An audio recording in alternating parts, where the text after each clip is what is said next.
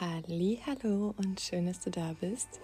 Hier in einer neuen Podcast-Folge mit einem Special Guest und zwar ähm, unserem Carlo, der mir hier auf dem Arm liegt und jetzt aber ganz tief schlummert und ich mir gleichzeitig mir damit die Möglichkeit nehme und das, was ich bereits auf Instagram in einem der Beiträge geschrieben habe, mit euch ihr hier allerhand zum Thema Geburt, Geburtsbeginn, Wochenbett und so weiter und so fort zu teilen, denn es liegen unglaublich wunderbare, wirklich wundervolle, wirklich im Sinne von Wunder erlebte Tage hinter mir. Und ich bin in so einer in so einer krassen tiefen Dankbarkeit mir selbst gegenüber und all diesen Themen der Persönlichkeitsentwicklung, weil ich all das nicht erlebt hätte, wenn ich mich damals nicht auf die Reise gemacht hätte. Und wenn ich nicht stetig mich ja damit auseinandersetze und diese Persönlichkeitsentwicklung wirklich lebe, diese Bewusstseinsentwicklung, was halt vor allen Dingen bedeutet, sich tiefer mit sich selbst auseinanderzusetzen. Und auch seine Fähigkeiten zu erweitern, was das Mindset und das Hardset betrifft. Das heißt, die Kraft der Gedanken, aber auch unsere Gefühle, unsere Gefühle zu verstehen, mit unseren Gefühlen umzugehen und was zum Beispiel bedeutet, dass wir nicht immer gut drauf sein müssen, sondern dass es eigentlich vor allen Dingen darum geht, unsere unangenehmen Gefühle wie unsere Wut, unsere Verzweiflung, Überforderung, äh, unsere Scham und was es halt alles an Gefühlen so gibt, tiefer zu verstehen und sich einfach deutlich mehr Zeit dafür zu nehmen. Denn ja, dieses Wissen und dazu gebe ich euch heute in der Podcast-Folge allerhand auch mit an die Hand. Das heißt, es ist sowohl für die Menschen interessant, die vielleicht auch irgendwann mal vorhaben, ein Kind zu bekommen oder ein zweites Kind bekommen, also die sich halt ne, mit dem Thema Geburt, Wochenbett und so weiter einmal beschäftigen wollen. Aber eine Geburt und auch ähm, eine Familie sind ja alles auch Situationen, die sehr gefühlsstark sind und auch wenn ich dazu Tools und Techniken und Impulse teile, kann der ein oder andere, der jetzt nicht explizit das lebt oder das möchte, trotzdem wisse ich was mit rausziehen. Deswegen ähm, ja, wünsche ich dir einfach, dass du für dich das rausnimmst, was heute zu dir kommen darf. Und äh, wir starten mal. Ich habe mir hier auch eine kleine Liste geschrieben, weil es dann nochmal deutlich einfacher ist, wenn ich direkt sehe. Einfach auch, weil die bekannte Stilldemenz da ist. Äh, das ist auch so verrückt, dass die Biologie halt wirklich so tickt oder wir Menschen, dass wenn das Baby dann da ist, halt wirklich nur Fokus Kind haben und viele Dinge vergessen. Und daran sieht man auch, ähm, wie wir aufgestellt sind und wie wir, wenn wir uns selbst vertrauen, unseren Instinkten und einfach auf uns und unsere innere Stimme hören, wie sich alles automatisch fügt. Und ich denke, gerade für die Mamis, die zum ersten Mal Mami werden, ist das eine ganz eigene Erfahrung, denn ich kann mich noch sehr gut daran erinnern, als ich zum ersten Mal Mama geworden bin und es immer hieß so, hör auf deine Stimme, schau, was, was deine Stimme dir sagt, es ist dein Kind, war das tatsächlich aber gar nicht immer so leicht, weil, und da kommen wir halt auch direkt zum Punkt, als äh, wir damals unseren ersten Sohn bekommen haben, unser Matteo, ähm, da war das für mich halt super emotional, wenn der geschrien hat als Baby und diese zum ersten Mal diese Verantwortung zu tragen für ein Kind, für ein Baby war unglaublich und darauf gehe ich später auch noch mal ein, was so wirklich für Unterschiede auch jetzt sind mit ähm, Wochenbett ein Kind und Wochenbett zweites Kind. Ähm, aber gleichzeitig möchte ich alle ähm, sowohl daran erinnern, dass wir eben biologisch gesehen intuitiv, instinktiv mit so, so vielen ähm, Weisheiten selber äh, ausgestattet sind. Und gleichzeitig bedeutet es aber auch, dass wir nicht immer darauf zurückgreifen können, denn ich war damals zum Beispiel super verunsichert, weil ich halt noch voll war mit Programmen wie ich bin eine schlechte Mutter oder ich muss es allen recht machen und sobald das Baby halt geschrien hat, war für mich halt immer Alarmstufe rot, wenn ich halt nicht sofort die Lösung gefunden habe. Und es hat mich richtig gestresst und, und panisch gemacht. Und da konnte ich natürlich auch nie, wenn ich so dabei einfach gelassen und ruhig geblieben bin, auf meine Intuition hören, weil wenn du, wenn der Parasympathikus, also das ist in unserem Gehirn der Stressbereich, die Stresshormone auslöst, dann bedeutet das einfach nur noch, sich auf das Wesentliche zu konzentrieren. Und das ist halt gleichzeitig aber die Panik und die Angst, die uns dann halt auch den Rat gibt und nicht die Stimme, die verbunden ist mit der inneren Gelassenheit und mit dem Vertrauen ins Leben und dem Vertrauen mit sich selbst. Das heißt, so grundlegend. Und das ist eines der Dinge, die mich in den letzten Wochen der Schwangerschaft sehr, sehr interessiert haben, womit ich mich sehr aktiv auseinandergesetzt habe, ist unser Nervensystem. Vor allen Dingen auch, wie sich das entwickelt, denn vor allen Dingen auch, wie wir unser, unser eigenes Nervensystem regulieren als Elternteil aber auch deren unserer Kinder. Doch auch da fängt es tatsächlich mit unseren Kindern bei uns selbst an. Und ja, dazu komme ich aber später nochmal. Ich starte hier gerade tatsächlich einfach drauf los. Äh, ich wollte als aller, allererstes teilen diese unfassbar krasse Manifestation meines Geburtsbeginns. Also, ähm, und das auch nochmal für alle, die keine Geburt vorhaben oder vielleicht äh, keine mehr, also schon mal eine hatten, das nicht mehr vorhaben, äh, dann seht es einfach als Beispiel, wie Manifestation, Gesetz der Anziehung, Gesetz des Glaubens, äh, die Kraft der Gedanken, wie die wirken. Okay, also ähm, kurze Erklärung dazu oder kurzer Ausschweif dazu. Ich war, ähm, ich weiß jetzt gar nicht mehr genau, Stilldemenz ähm, beim Frauenarzt. Mm, ich glaube, es war kurz vorm errechneten Geburtstermin oder am sogar, am selben. Und dann hat die Frauenärztin halt ganz normal kontrolliert, alles geschaut. Ähm, und vor allen Dingen schauen die dann halt auch immer, wie viel Fruchtwasser da ist. Ähm, und da hat sie allerdings bei mir gesehen, dass nicht mehr so viel vorhanden ist. Und dann hat sie auch kurz überlegt, ob sie mich ins Krankenhaus schickt, dass sie das nochmal genauer prüfen, weil die halt nochmal ganz andere Geräte haben.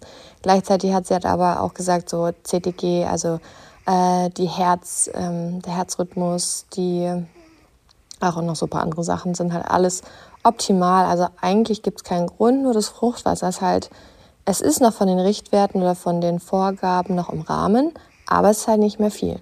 Und äh, es könnte halt sein, wenn sie mich ins Krankenhaus schickt und die das nachschauen, dass es dann eventuell heißt, okay, ja, Fruchtwasser äh, ist doch nicht mehr wirklich so viel, wir sollten einleiten.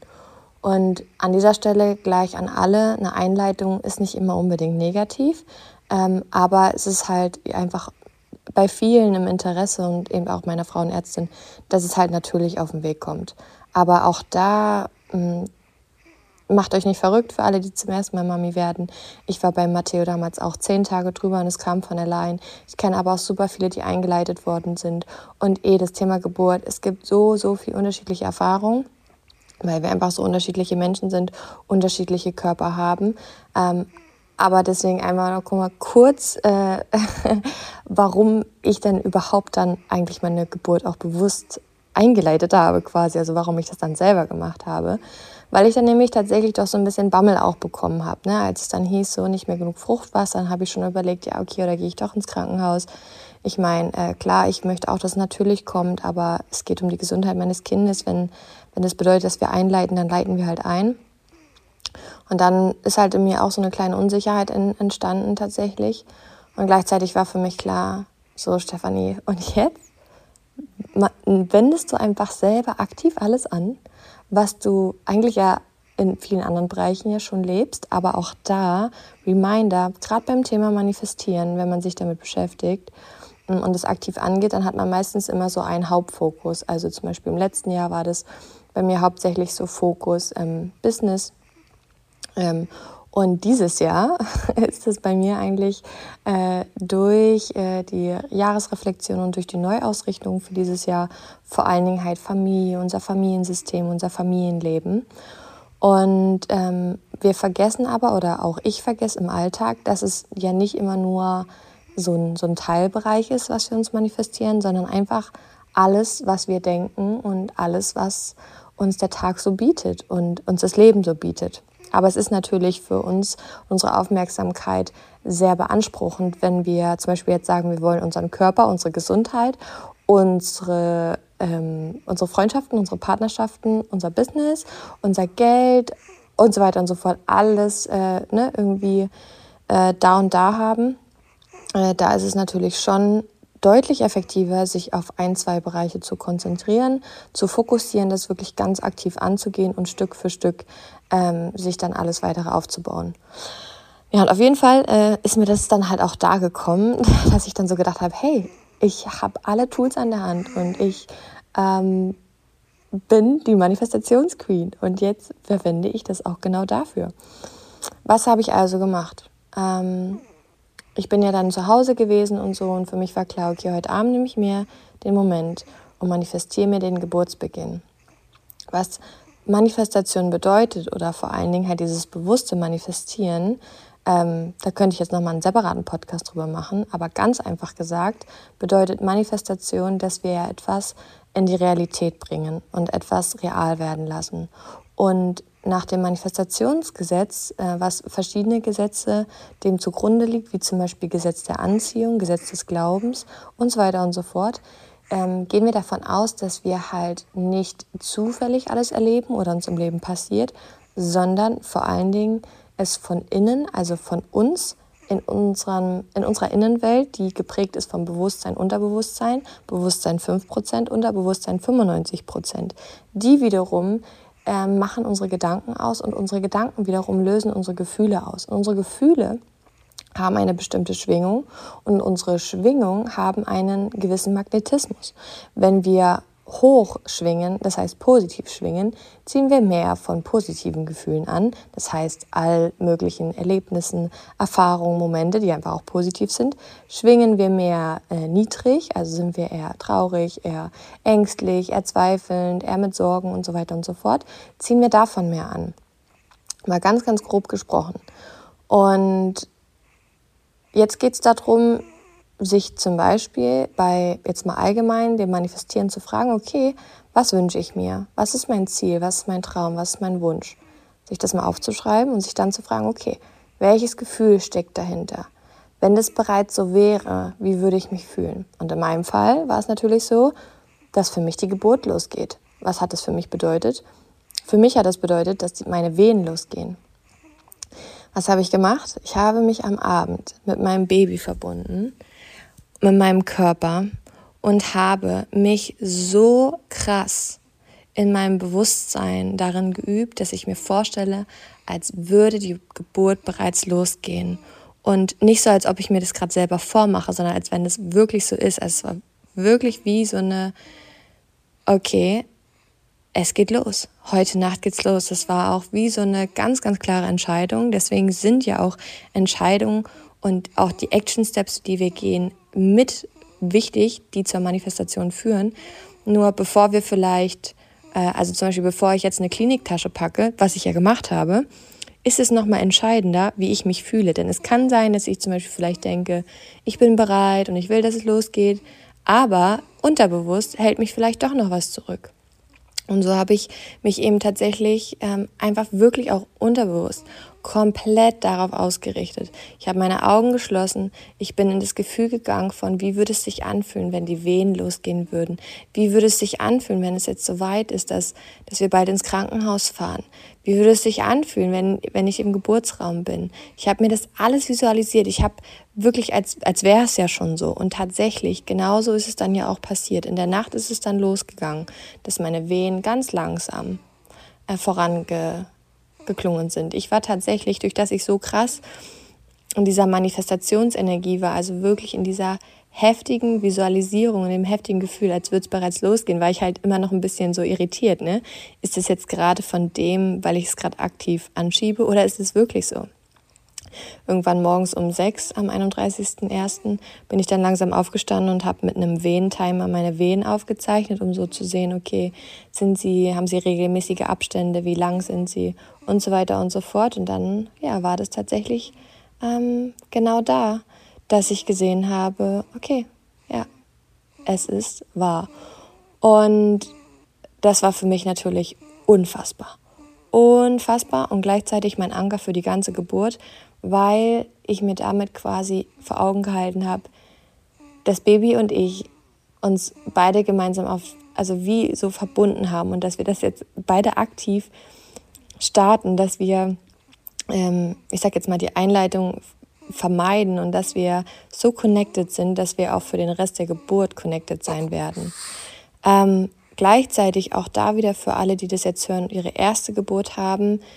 Ähm, ich wüsste nicht, ob ich mich bei der ersten Geburt, wenn jemand zu mir sagt, connecte dich mit deinem Baby, ähm, ob ich es genauso könnte wie beim zweiten. Also da muss man, also das kann man mit Sicherheit üben, durch regelmäßig in Meditation gehen oder regelmäßig in die Verbindung mit seinem Kind.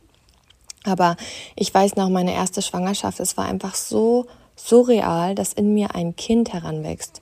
Das ist bei der zweiten Schwangerschaft schon wesentlich realer gewesen, auch wenn es immer noch verrückt war und ist. Aber man konnte sich das einfach schon besser vorstellen. Das heißt, ich konnte mir auch besser vorstellen, eine Verbindung zu meinem Kind aufzubauen. Was nicht heißt, dass ich bei meinem, ähm, bei meinem ersten Sohn keine Verbindung aufgebaut habe, aber es war wirklich für mich so, es war so fern, es war so weit weg, so wirklich sich vorzustellen, dass man, dass in einem ein Kind heranwächst.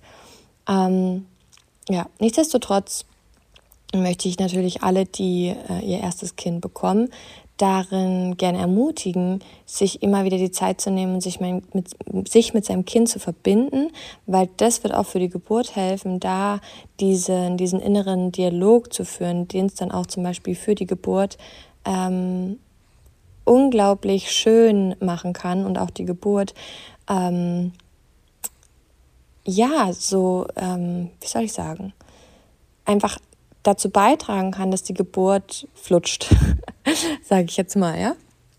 Okay, jetzt muss ich hier nochmal ganz kurz auf meine Notizen gucken.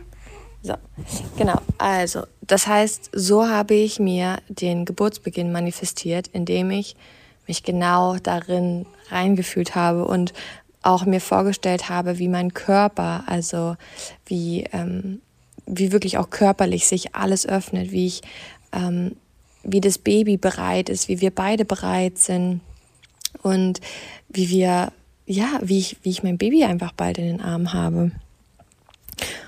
Und es ist, es macht mich immer noch so unfassbar glücklich und happy und gleichzeitig so stolz, weil das halt auch, und das ist allgemein gesprochen, für alle, die sich ja auch fürs Thema Manifestieren so wahnsinnig interessieren, ähm, das ist eben auch das, was man beim Manifestieren braucht. Man braucht über Erfahrung die Beweise, dass Manifestation funktioniert ich weiß, dass es zum Beispiel bei mir in meinem Freundeskreis auch Menschen gibt, die jetzt vom Gesetz der Anziehung oder vom Manifestieren nichts halten.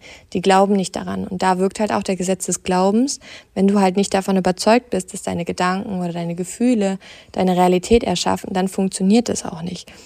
Äh, muss es auch nicht. Also das muss ja nicht jeder wählen. Ich habe für mich halt erkannt, dass diese Technik mir halt so viel mehr Leichtigkeit bringt, mir meine Ziele ermöglicht, mir meine Träume ermöglicht und halt Erfüllung und Frieden in jedem einzelnen Lebensbereich jedes Mal ein neues Level bekommt.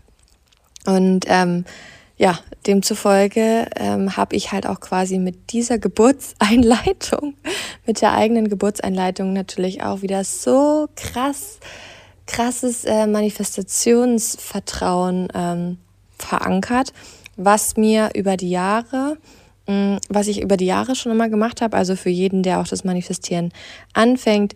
Ich weiß noch, am Anfang habe ich ja mit Parkplätze angefangen oder kleine Geldbeträge oder kleine ähm, Sachen, wie man sich am Tag fühlen möchte, was man erleben möchte oder dass man überrascht werden möchte oder oder oder.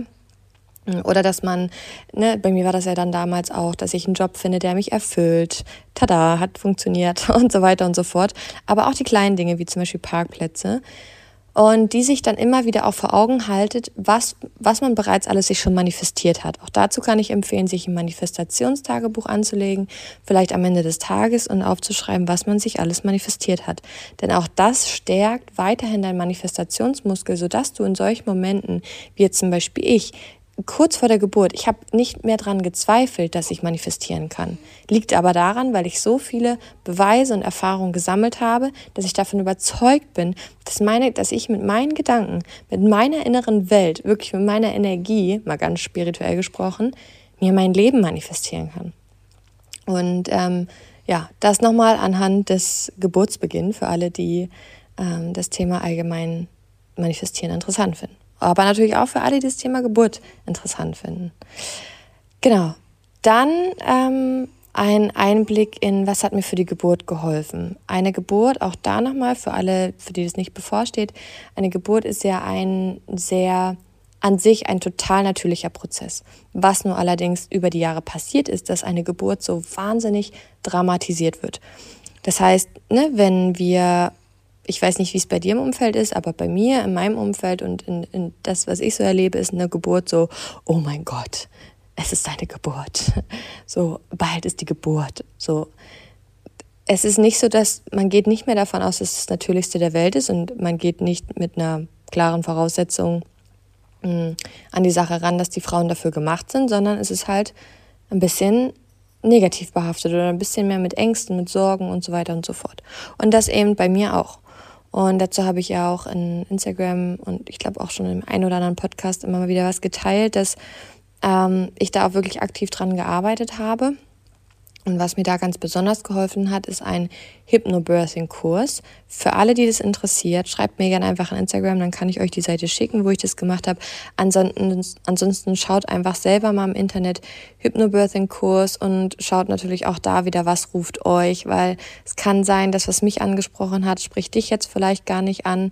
Ähm, ja, also auch darin bestärke ich dich gern, auf dein Gefühl zu hören. Aber wenn du da ähm, das mal sehen möchtest, wo ich es gemacht habe, dann schreib mir gerne einfach, dann kann ich dir den Link schicken. Ähm, genau, und Hypnobirthing ist halt eine andere Geburtsvorbereitung als so ein klassischer Geburtsvorbereitungskurs. Der klassische Geburtsvorbereitungskurs ist sehr, sehr biologisch ähm, sage ich jetzt mal, angehaucht, was passiert und was kann man machen und so weiter und so fort. Auch super. Auch da, wenn, wenn, das, wenn du das brauchst und es dir gut tut, dann mach das. Ich habe damals ähm, bei der ersten Geburt auch beides gemacht. Also, nee, stimmt nicht. Es war schon ein Hypnobirthing-Kurs, aber den Hypnobirthing-Kurs, den ich jetzt gemacht habe, war ganz anders als der damals. Der andere war schon auch noch sehr klassisch.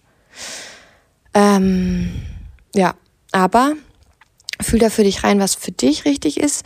Ähm, Hypnobirthing ist nur einfach nochmal deshalb als Tipp dahingehend angelegt, weil das eben auch Hypnobirthing diese Ansätze hat, die ich zum Beispiel hier auch komplett verkörper und teile von dieser Ganzheitlichkeit, also Körper, Geist und Seele. Nicht nur Körper, nicht nur was passiert biologisch, sondern wie können wir auch mit unserem Geist ähm, aktiv in unserer Geburt ähm, für unsere Geburt, für unseren Geburtsflow sorgen. Und da habe ich halt äh, wahnsinnig viel über Atmung nochmal gelernt und auch das, das Tool, was mir unter der Geburt einfach wirklich diese Traumgeburt beschert hat. Und gleichzeitig aber auch nochmal ähm, durch diese andere Darstellung oder Erklärung, wie der Körper unter, unter der Geburt sag ich jetzt mal, funktioniert oder was da passiert, warum zum Beispiel die Schmerzen in Anführungsstrichen entstehen, äh, war so, so, so, so gut, ähm, dass ich nämlich tatsächlich dank dieses Hypnobirthing-Kurs ähm, kaum Schmerzen hatte. Und das klingt paradox, weil es ist auch paradox. Ich hatte Schmerzen. Allerdings gibt es Techniken, weswegen wir oder mit denen wir den Schmerz nicht spüren. Und das ist aber wiederum auch etwas, was wir aufs Leben übertragen können. Denn Schmerz ist ja auch ein Gefühl. Und auch in unserem Leben haben wir Schmerz. Und es ist jetzt nicht nur Schmerz, körperlicher Schmerz, weil wir eine Schnittwunde haben, sondern eine Unzufriedenheit, was schmerzt, eine Enttäuschung, die schmerzt, ein Alleinseingefühl, was schmerzt. All das sind ja auch Gefühle. Und auch da ist das, was ich eingangs schon gesagt habe, das, was wir was wir uns selbst als Geschenk machen können, ist eine gewisse emotionale ähm, Beziehung mehr zu uns aufzubauen und auch unsere Fähigkeiten zu erweitern, unsere Gefühle, unsere Emotionen ähm, besser zu verstehen, besser zu regulieren und besser mit ihnen zu leben. Und das sage ich deshalb, weil wir das nie gelernt haben. Also wenn ich überlege, was ich schon wieder mich weitergebildet habe am Nerven, also zum Thema Nervensystem und Emotionsregulation und was, wie ich das anwende mit meinen Kindern, dann sind das Welten zu dem, was ich erlebt habe und Welten zu dem, was man in der Welt sieht, wie man Kinder reguliert. Damit will ich jetzt gerade nicht sagen, ich bin hier die Erleuchtete, sondern will nur allgemein dazu äußern, dass der Umgang mit Gefühlen und mit unseren Gefühlen nichts ist, was uns in die Wiege gelegt worden ist und nichts ist, was wir in der Gesellschaft ähm, thematisieren und priorisieren. Ähm, was wir in der Gesellschaft sehen, ist ein Funktionieren. Ein Funktionieren, vor allen Dingen, wenn es auch nochmal um das Thema Familienalltag geht, dass, ähm, dass der Haushalt läuft, dass die Kinder funktionieren, ähm, dass die Arbeit läuft. Ähm, ein einfaches To-Do-Listen abarbeiten, ein ähm, Funktionieren. Und das ist kein Wunder, weil wenn wir viel, hm, wie soll ich sagen, natürlicher eigentlich und mit dem Wissen über Gefühle leben würden, würden wir nicht im Leben nur funktionieren. Dann wäre das Leben deutlich leichter und lebendiger und dadurch ganz automatisch viel mehr Lebensfreude und viel mehr Leichtigkeit. Aber das vielleicht mal an einer anderen Stelle. ähm, genau. Dann noch weiter zum Thema, was mir für die Geburt geholfen hat. Ähm, es war so, so schön zu sehen. Ich war so stolz auf mich, dass ich keine, keine Scham hatte, meine Ängste und Gedanken mit der Hebamme zu teilen und sie ausgesprochen habe unter der Geburt. Ähm, vielleicht ganz kurzes Beispiel dazu auch nochmal. Mm, bei der ersten Geburt hatte ich damals eine PDA, weil ich relativ lang in den Wehen lag. Ähm, und die PDA tat mir halt dann damals unglaublich gut.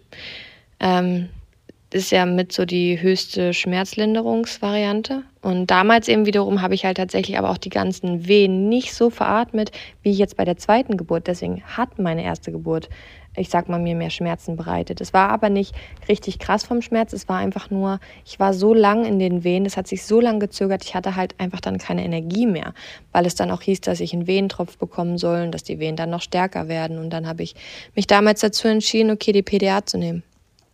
Und ja, damit war auch wirklich alles super und es war wirklich Wahnsinn. Auch trotzdem, die erste Geburt war genau richtig so, wie sie war, auch wenn sie länger ging, war sie trotzdem wirklich schön.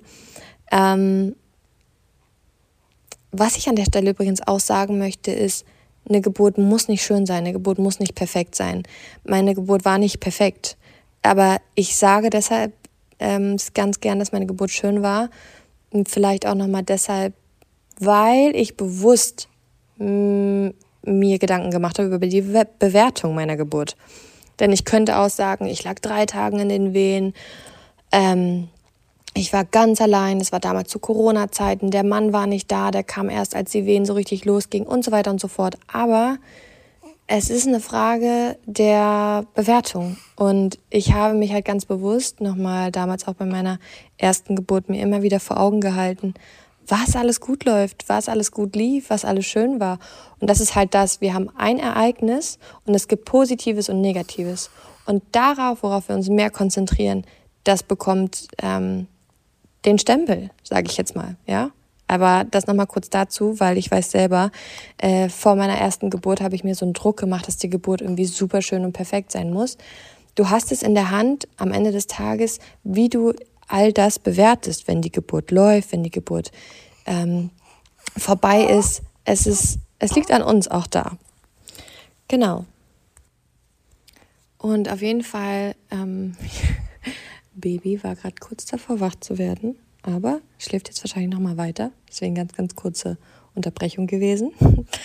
ähm, genau, aber ähm, ich bin so dankbar, dass ich ähm, während der Geburt meine Ängste oder meine Gedanken geteilt habe, weil ich nämlich da sagen konnte, bei der zweiten, dass ich nämlich auch wieder überlege, eine PDA zu nehmen. Aber ich bin so hin und her gerissen, weil auf der einen Seite fühle ich mich besser vorbereitet, dass ich sie vermutlich gar nicht brauche.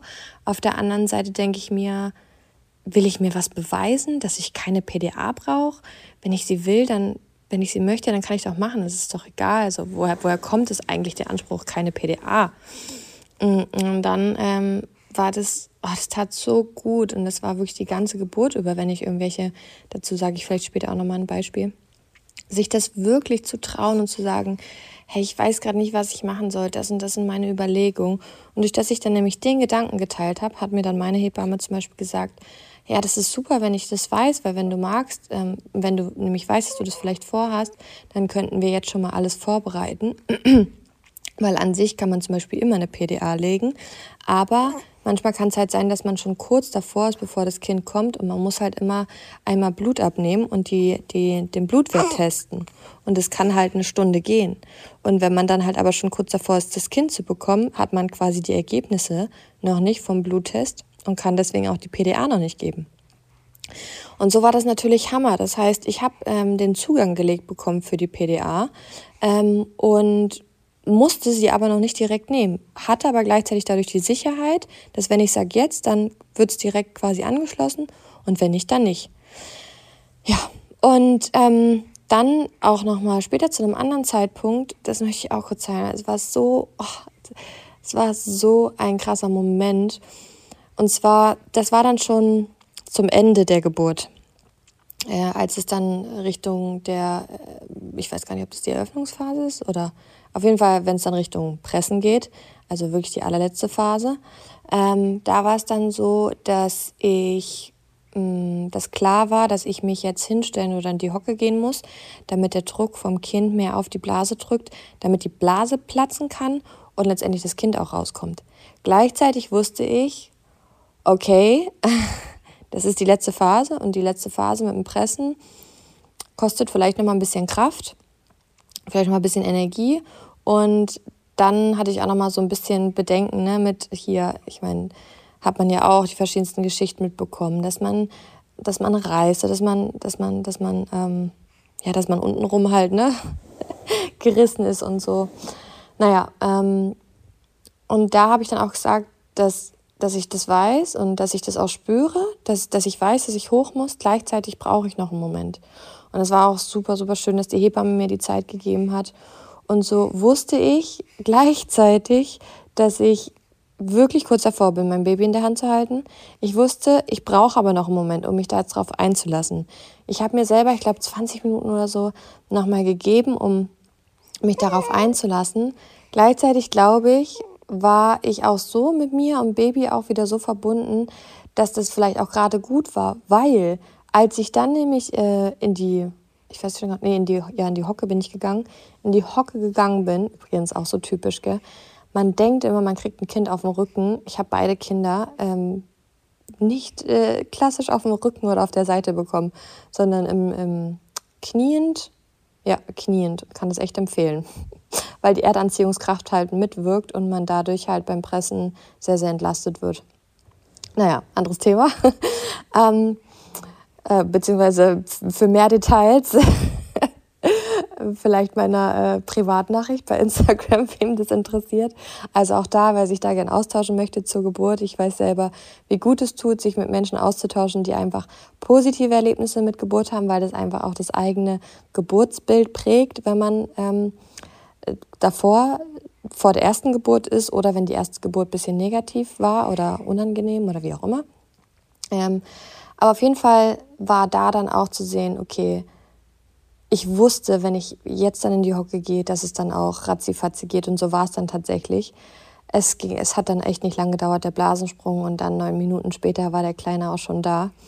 Ähm, aber auch, und das war so wunder, wunder, wunder, wunder, wunderschön.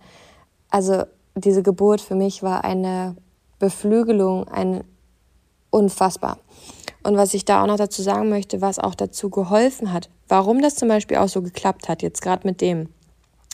Ne, da, ich hatte eigentlich Angst vor dem Schritt und übrigens auch das ne, lässt sich wieder übertragen auf andere Dinge, nicht nur Geburt, sondern ich habe Angst vor dem Schritt, ähm, meinen Job zu wechseln oder, oder, oder, was auch immer. Und ich habe, wie habe ich mich überhaupt mental darauf vorbereitet? Ähm, indem ich, ähm, ich war angelehnt an meinen Partner und habe die Wehen veratmet und habe mir selbst und ihm ins Gesicht gesagt, also laut gesagt, ich schaff das, ich schaff das, ich schaff das. Und äh, immer so für mich, wie ich es gerade gebraucht habe. Und dann die Hebamme auch, ja, du schaffst das so. Und das ist so eine, das so eine positive, motivierende Stimmung und Energie entstanden von, es ist total klar, dass ich das jetzt schaffe. Ich brauche nur noch mein Go und somit habe ich mich quasi darauf vorbereitet. Auch mental. Und was ich was ich halt wirklich geil fand, dass ich mich getraut habe, das laut auszusprechen, weil wenn ich das sage, ich schaffe das, ist das natürlich auch nochmal eine ganz andere Attitude in mir und was ich ausstrahle, was ich, was ich spüre, wie wenn ich es nur in Gedanken sage. Und das braucht natürlich aber auch ähm, den Mut, es laut auszusprechen. Ne? So ist egal, was der Partner denkt, was die Hebamme denkt. Ich hatte sowieso das Gefühl, es tut ihnen ja gut, wenn die, wenn die Gebärende ähm, so ein bisschen teilt, was sie denkt. Und also es war auf jeden Fall wow, es war so geil. Und ähm, das eben ist ja auch genau das, was wir vielleicht ja auch nicht nur während einer Geburt machen sollten, sondern vielleicht jeden Tag, weil wir vielleicht jeden Tag immer wieder auch Herausforderungen haben. Und das sind halt diese positiven Selbstgespräche, die wir viel, viel, viel, viel, viel, viel mehr aktiv bewusst wählen. Denn ob ich es schaffe oder nicht, ist, ist eine Frage der Haltung, ist eine Frage der Einstellung, ist eine Frage, wie wir bei uns selbst denken. Und das können wir trainieren, das können wir üben, das können wir üben, das kannst du üben. Ähm, man kann natürlich auch wieder allerhand Ursachenbeleuchtung machen und schauen, was hast du in der Kindheit erlebt, dass du innerlich ähm, nicht so davon überzeugt bist, dass du was schaffen kannst. Aber du kannst auch die Abkürzung gehen und einfach dich jetzt schon darin üben, davon überzeugt zu sagen, dass du X oder Y schaffst. Okay? Und was ja auch dazu hilft, ist die Visualisierung, indem man sich nämlich genau das vorstellt. Das heißt, das habe ich zum Beispiel auch gemacht. Ich habe dann ähm, mir visualisiert, wie ich halt jetzt dann gleich äh, presse und wie, wie das alles super läuft und wie ich das kann und wie ich einfach gleich mein Baby in den Arm halte.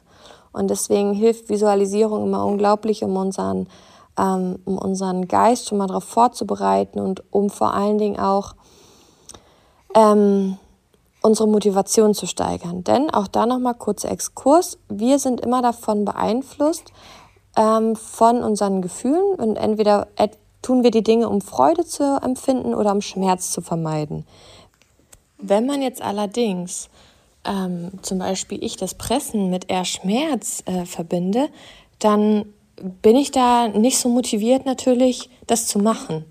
Wenn ich aber diese Situation mit etwas Positivem verbinde, mit Freude verbinde, dann fällt es meinem Körper quasi auch leichter, in die Umsetzung zu kommen. Und das ist übrigens auch ein Trick bei allem, was man an äh, sonstigen Aufgaben so hat, die man immer vor sich herschiebt, liegt ganz oft daran, weil wir Unbewusstes mit Schmerz verbinden. Das heißt nicht immer körperlicher Schmerz, sondern das macht halt keinen Spaß oder darauf haben wir halt nicht so Lust, ne? bereitet halt keine Freude. Wie können wir das machen? Indem wir gucken, okay, wie können wir es uns denn leicht machen? Wie können wir es uns denn ähm, vielleicht so gestalten, dass es Spaß macht? Also zum Beispiel beim Thema Steuern habe ich mir zum Beispiel den Spaß an die Seite einfach höchstpersönlich geholt, indem ich einen Steuerberater habe und es nicht alleine mache. Oder auch im Haushalt Unterstützung habe, weil es keinen Spaß macht. Aber natürlich auch im Haushalt, wenn ich Wäsche zusammenlege, was übrigens bei zwei Kindern eine ganz neue Nummer ist. ähm, nee, noch geht's eigentlich, aber ich denke, ähm, ja, wird man bald auch nochmal mehr merken dann ähm, verbinde ich das, indem ich einen Podcast höre oder so. Und schon habe ich kein Problem mehr, das zu machen. Also du verstehst so ein bisschen das Prinzip dahinter. Schau für dich mal, für die Dinge, die du immer vor dir herschiebst, mit was du das vielleicht gerade verbindest und einfach bewusst dafür sorgen kannst, dass du das mit Freude verbindest. Mm, so wirst du wesentlich leichter in die Umsetzung kommen und auf Thema Aufschieberitis und so weiter löst sich damit von allein.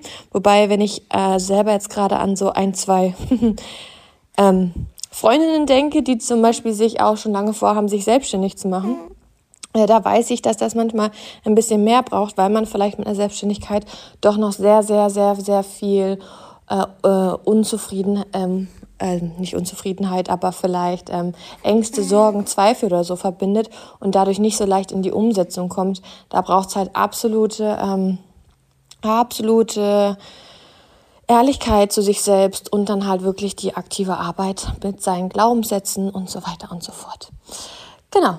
Ähm, ja, also das äh, nochmal dazu. Und ähm, das war wirklich unglaublich zu sehen, wie ich dann ähm, mich quasi hingekniet habe und in diesen letzten Geburtsprozess gegangen bin und auch da wieder die nächste für mich, ähm, den nächsten Beweis für mich gesammelt habe, dass Manifestation funktioniert. Und es stärkt natürlich unglaublich diese, diese, diese, dieses Vertrauen auch ins Manifestieren. Und das ist auch wirklich was, was ich ähm, erst nach so ein, zwei Jahren, glaube ich, so tiefer verstanden habe.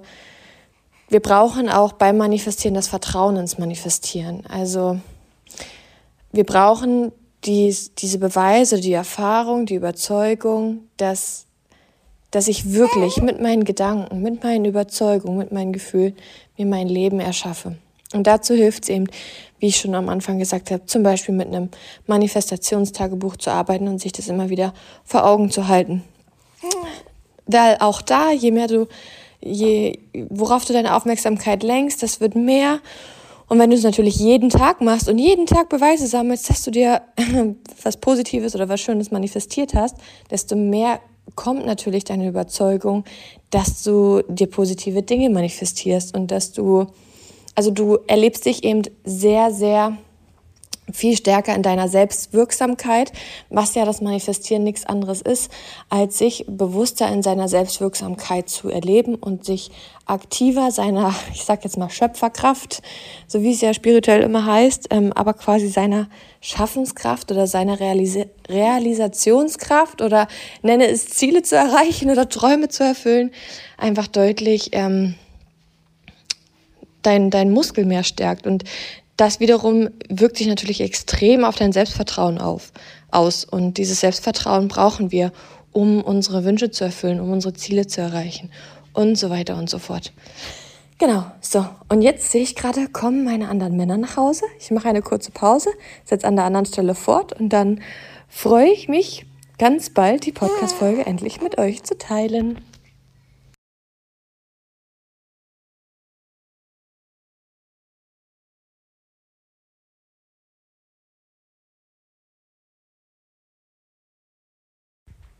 So, weiter geht's.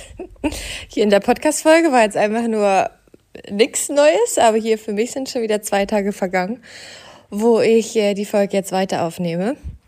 Und worauf ich jetzt äh, nochmal eingehen möchte, ist nochmal auf einen kurzen Teil, was mir für die Geburt geholfen hat. Und dann geht's weiter mit, was mir im Wochenbett hilft. Und auch dazu gibt's einfach wieder natürlich ganz explizit Wochenbett-Themen, ähm, also Wochenbett ganz genaue quasi Anwendung, Details, aber auch wieder das allgemein ähm, gehalten, wie sich das wieder auch so auf, auf andere Dinge übertragen lässt. Ich liebe das so, anhand von Beispielen ähm, Theorie und Praxis quasi zu zeigen und auch gleichzeitig anhand von Beispielen das auch für sich mitzunehmen und vielleicht auf seine eigenen Beispiele zu übertragen. Also, ähm, genau, und zwar, was ich nämlich beim letzten Mal noch nicht gesagt hatte, was mir aber für die Geburt auch total äh, geholfen hat und was ich total schön fand, war, dass ich den Partner mit eingebunden habe. Das heißt, dass ich aber auch ganz aktiv die Hebamme gefragt habe, ähm, was, was mir vielleicht gut tun könnte, was er machen könnte. Und das hat sich dann sowieso von allein auch so ergeben, weil als ich zum Beispiel dann im Vierfüßler stand, auch meine Venen veratmet habe, habe ich so ein bisschen gemerkt, dass es in den Rücken zieht.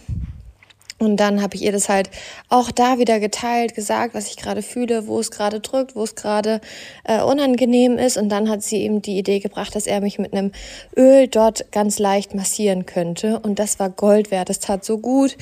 Und gleichzeitig war es halt so schön, dass wir das irgendwie so zusammen dann gemacht haben, weil es dann so ein Gefühl war von, ne, wir, wir machen beide die Geburt. Und ähm, ich denke, das ist einfach auch, auch da, um mal direkt das wieder aufs Allgemeine zu übertragen und generell aufs Leben. Das ist, ich hätte jetzt natürlich auch das für mich behalten können und hätte jetzt sagen können, ich schaffe das auch allein. Aber es ist so schön zu sehen, dass wenn man Schwächen zeigt, und seine Schwächen teilt und sagt, dass man und sich öffnet für Unterstützung, dass Unterstützung auch da ist und dass man dann auch sieht, mit Unterstützung ist es wesentlich einfacher. Und das, was ich vorhin schon, äh, also im Podcast vorhin, in Real Life vor ein paar Tagen gesagt habe, ist, dass wir in so einer Gesellschaft sind, wo wir alle irgendwie denken, dass wir, dass wir funktionieren müssen, dass wir alles können müssen, dass so ein Perfektionismus irgendwie immer gegeben ist. Und das ist so, ganz oft ja auch in dem Hinblick, dass wir das immer alles alleine schaffen müssen. Und eines dieser, dieser Tools ist, um sich mehr Leichtigkeit im Leben zu ermöglichen, wirklich zu schauen, wie kann ich mich mehr unterstützen lassen? Und sich seine Schwächen einzugestehen, sich, sich das zu erlauben, nicht alles können zu müssen. Vor allen Dingen auch in der Partnerschaft. Ich liebe das so sehr, wenn wir zum Beispiel in einer in unserer Partnerschaft Themen haben, wo wir das Gefühl haben, dass wir irgendwie immer wieder um das gleiche Thema streiten und ich dann einfach auch mal ganz klar sage, für mich auch selber, okay, da, da ist vielleicht eine Erwartung oder da, da ist was, was ich einfach nicht erfülle. Und ähm, zeig mir, lass uns gemeinsam äh, wieso daran arbeiten. Ähm, ich, ich lerne da gerne von dir, weil ich sage jetzt mal, du machst es besser in Anführungsstrichen. Aber sich das auch einfach zu erlauben, nicht alles können zu müssen. Und auch natürlich ganz klar nicht alle Erwartungen erfüllen zu müssen. Und das tut so gut, weil weil genau dadurch klar wird, dass sich seine Schwächen einzugestehen, seine Schwächen zu kommunizieren, eigentlich genau das ist, was es nämlich ist, und zwar Stärke. Und das ist so dieses Paradoxe, was bei Schwächen dann eben möglich wird, dass die Schwächen auf einmal zu Stärken werden und vor allen Dingen gerade in Beziehungen, in zwischenmenschlichen Beziehungen, sei es auch in Freundschaften oder unter Kollegen, wenn man da Verletzlichkeit, sich seine, sich seine, ähm, ja, sich seine Schwächen oder sich einfach öffnet. Okay, das ist ja nicht immer nur schwach sein, sich zu öffnen. Aber ich glaube, du weißt, was ich meine. Wenn wir uns halt zeigen, dass wir irgendwas nicht so gut können oder dass wir äh, das allein nicht können, dann denken wir halt automatisch, dass wir schwach sind. Aber das ist es nicht. Und so oft erleben wir das ja, dass andere wahrscheinlich sich erst recht dann auch öffnen, weil wir uns öffnen. Also weil wir zeigen, dass wir auch nicht immer alles können. Und so ist es eben einfach auch mit der Geburt jetzt nochmal so gewesen, dass es überhaupt nicht dazu geführt hat, dass ich mich schwach gefühlt habe, sondern ganz im Gegenteil. Auch rückblickend erlebe ich mich als so stark, dass ich gesagt habe, oh, da, da merke ich gerade, da ist es gerade unangenehm, wie kann mir mein Partner helfen und sich dafür zu öffnen zu helfen, sich helfen zu lassen? Und ja, das ist auch so eine generelle eben Lebenseinstellung, die mir auch tatsächlich äh, durch das Familienleben ich mir deutlich mehr angeeignet habe, weil man da einfach immer mehr auch versteht, dass man eben nicht alles allein können muss ähm, und dass man selber dazu ähm, ja, wie soll ich sagen, man kann nur selber dafür sorgen, ob man jetzt weiterhin alles allein machen möchte oder man sich Stück für Stück überlegt, okay, in welchen Bereichen kann ich mir mehr Unterstützung holen. Und das fordert natürlich auch vielleicht Ehrlichkeit und sich einzugestehen, dass das und das einem schwerfällt. Und ähm, sich dann aber vor allen Dingen auch mutig sich zu öffnen und sich mutig seinen Mitmenschen mitzuteilen, ist etwas, was auch zu deutlich mehr Leichtigkeit und diese Leichtigkeit wiederum führt zu deutlich mehr Lebensfreude. Und vor allen Dingen halt auch Verbindung. Was halt immer so verrückt ist, weil wir denken, wenn wir unsere Schwächen teilen, wenn wir sagen, wie es uns wirklich geht, dann ähm, sind wir irgendwie, ne, dann ist die Beziehung gefährdet, die Freundschaft gefährdet oder was auch immer gefährdet ist. Aber in Wahrheit schafft es Verbindung. Denn die meisten Menschen sehen sich eigentlich danach, dass andere Menschen auch ihre Schwächen zeigen.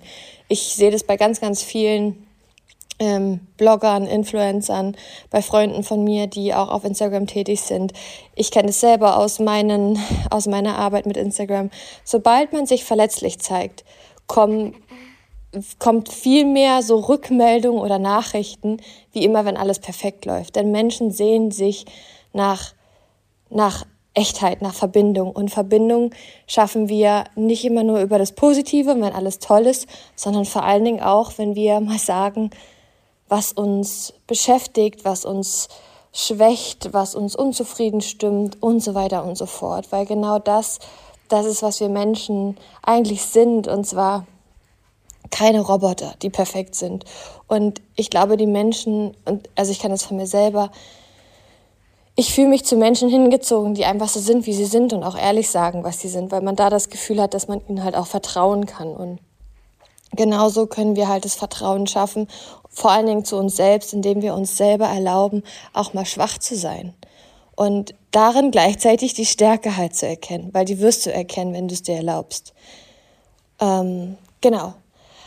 Okay, dann ähm, gucke ich gerade noch mal Genau, war das nochmal so das äh, Thema, was mir für die Geburt geholfen hat.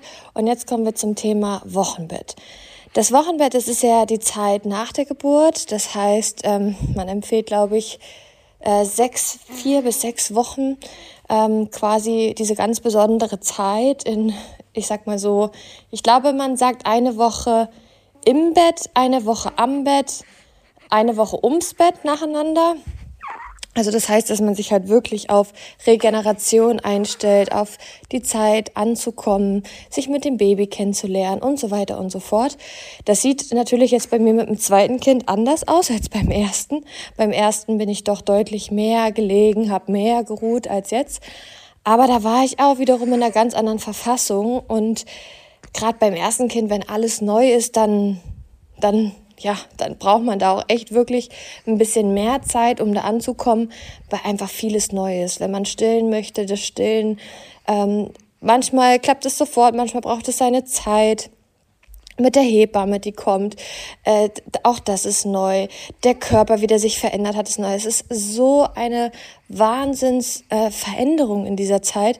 Das braucht wirklich auch die Zeit des zu integrieren und es wirken zu lassen, auch die Geburt wirken zu lassen, auch je nachdem, wie die war, sich da reinzufinden, auf einmal Familie zu sein, in die ganzen Gefühle. Ich weiß noch, in meinem ersten Wochenbett war das für mich einfach unglaublich, auf einmal dieses Gefühl zu haben, diese Verantwortung für einen Menschen zu tragen und dieses klitze, klitzekleine Wesen jetzt voll zu behüten und dafür vollkommen verantwortlich zu sein. Das war für mich erstmal äh, fast zu viel, ja. Also da habe ich wirklich erstmal Zeit gebraucht, um das zu, ich sag mal, zu checken und äh, dann nicht, äh, ähm, ich sag mal, wie soll ich sagen? Das lässt sich echt schwer in Worte fallen, weil das, man, man stellt sich das natürlich vor, ne? man hat sein Kind und man ist dafür verantwortlich und so und aber diese Verantwortung verbindet man jetzt erstmal mit was Positivem. Aber auf einmal, wenn du halt ein, Neugeborenes hast und es weint und es schreit und du kannst vielleicht nicht immer auch sofort äh, erkennen, gerade am Anfang, ist es jetzt Hunger, ist es jetzt die Windel oder hat es einfach nur Bauchweh oder ist es müde? Das ist erstmal so, so viel und dafür ist halt einfach auch die Zeit da. Deswegen, ja, bin ich auch ein Fan davon, die wirklich auch ernst zu nehmen, sich die Zeit zu nehmen. Gleichzeitig bin ich aber auch ein Fan davon, wirklich zu schauen. Und das fällt mir jetzt beim zweiten Wochenbett nochmal wesentlich einfacher, trotzdem zu schauen, was habe ich für Bedürfnisse. Denn auch das ist etwas, was im Wochenbett wahnsinnig gut tun kann. Und zwar direkt mal die erste Anwendung, die sowohl fürs Wochenbett, aber natürlich auch wieder allgemein aufs Leben zu übertragen ist. Immer mal wieder, alle zwei, drei Stunden mal kurz bei sich einzuchecken, mal kurz innezuhalten, sich zu fragen, wie geht's mir gerade? Wie fühle ich mich gerade? Eines der häufigsten Lebensgefühle von Menschen ist ja, dass die Zeit rast, dass die Zeit rennt, dass das Leben an uns vorbeiläuft. Und auch eines der, der, der Hauptsprüche mit Kindern ist ja, gerade wenn man Kinder bekommt, dass, dass die Zeit dann so rennt und dass sie so schnell groß werden. Der kleine Schatz bestätigt das. Ähm, und das liegt unter anderem daran, weil wir halt nie so bewusst im Hier und Jetzt sind. Und ich muss ehrlicherweise sagen, das ist natürlich ganz toll, wenn man das viel und oft schafft im Alltag, immer ganz bewusst im Hier und Jetzt zu sein. Und damit steigert man auch wirklich enorm seine Lebensqualität, bewusst da zu sein, wo man gerade ist, nicht im Gestern, nicht im Morgen, nicht in den Sorgen, nicht in den Zweifeln. Aber es ist natürlich, ähm, es ist Training und es ist Übung. Und was man eben dafür machen kann, um da mehr auch in dieses Hier und Jetzt zu kommen und vor allen Dingen bei sich auch mehr anzukommen, die Verbindung zu sich zu stärken, die Beziehung zu sich zu stärken, aber auch ähm, aufrecht zu erhalten, ist eben dieses regelmäßige Einchecken, dieses Innehalten und sich zu fragen, wie geht's mir gerade? Und einfach erstmal das mal nur wahrnehmen. Wie fühle ich mich gerade? Das sind zum Beispiel so Kleinigkeiten, die im Leben auf Dauer einen Riesenunterschied machen. Warum? Wenn ich mich zurückerinnere, vor meiner äh, persönlichen Reise der, der, der Bewusstseinsentwicklung oder der, diesen ganzen Themen mit sich selbst, da habe ich mich nicht einmal am Tag gefragt, wie es mir gerade geht, wie ich mich gerade fühle, wie ich mich gerade wahrnehme, wie es sich gerade in mir anfühlt. Da habe ich funktioniert. Da war ich nur im Außen. Da habe ich es allen anderen recht gemacht. Da habe ich geschaut, dass meine, mein, mein, mein Bild nach außen hin aufrechterhalten wird. Also ich war nur im Außen, nur im Außen. Und was passiert, wenn wir nur im Außen sind? Dann passen wir uns dem Außen an, dass wir im Außen super sind, dass wir im Außen äh, das anderen gerecht machen, dass wir im Außen irgendwie toll erfolgreich sind, aber nicht im Innern. Und wie wir alle wissen, folgt das Innere dem Äußeren. Das heißt, so wirklich glücklich war ich dadurch nicht.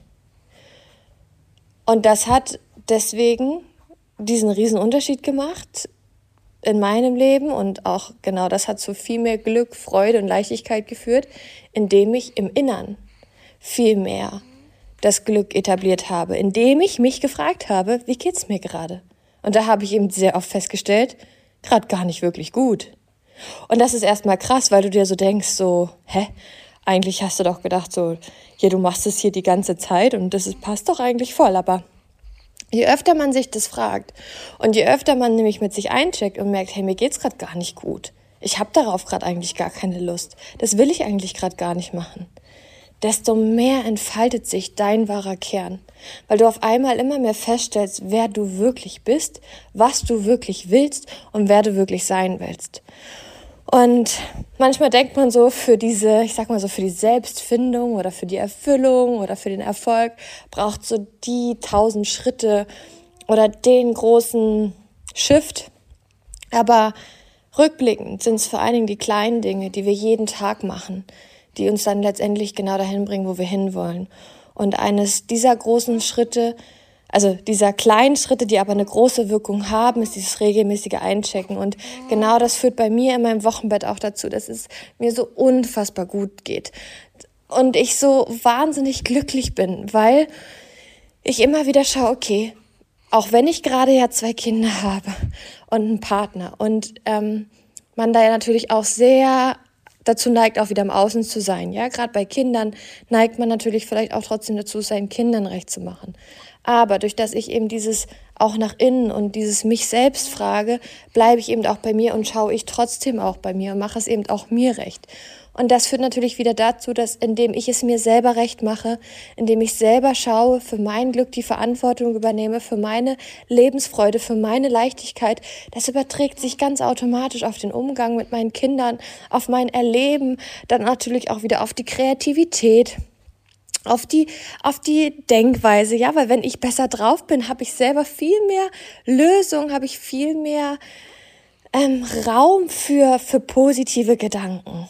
Wenn es mir nicht gut geht, dann ist es natürlich schwieriger, einfach auf, äh, ja, auf, auf eine optimistische oder positive Haltung zu kommen.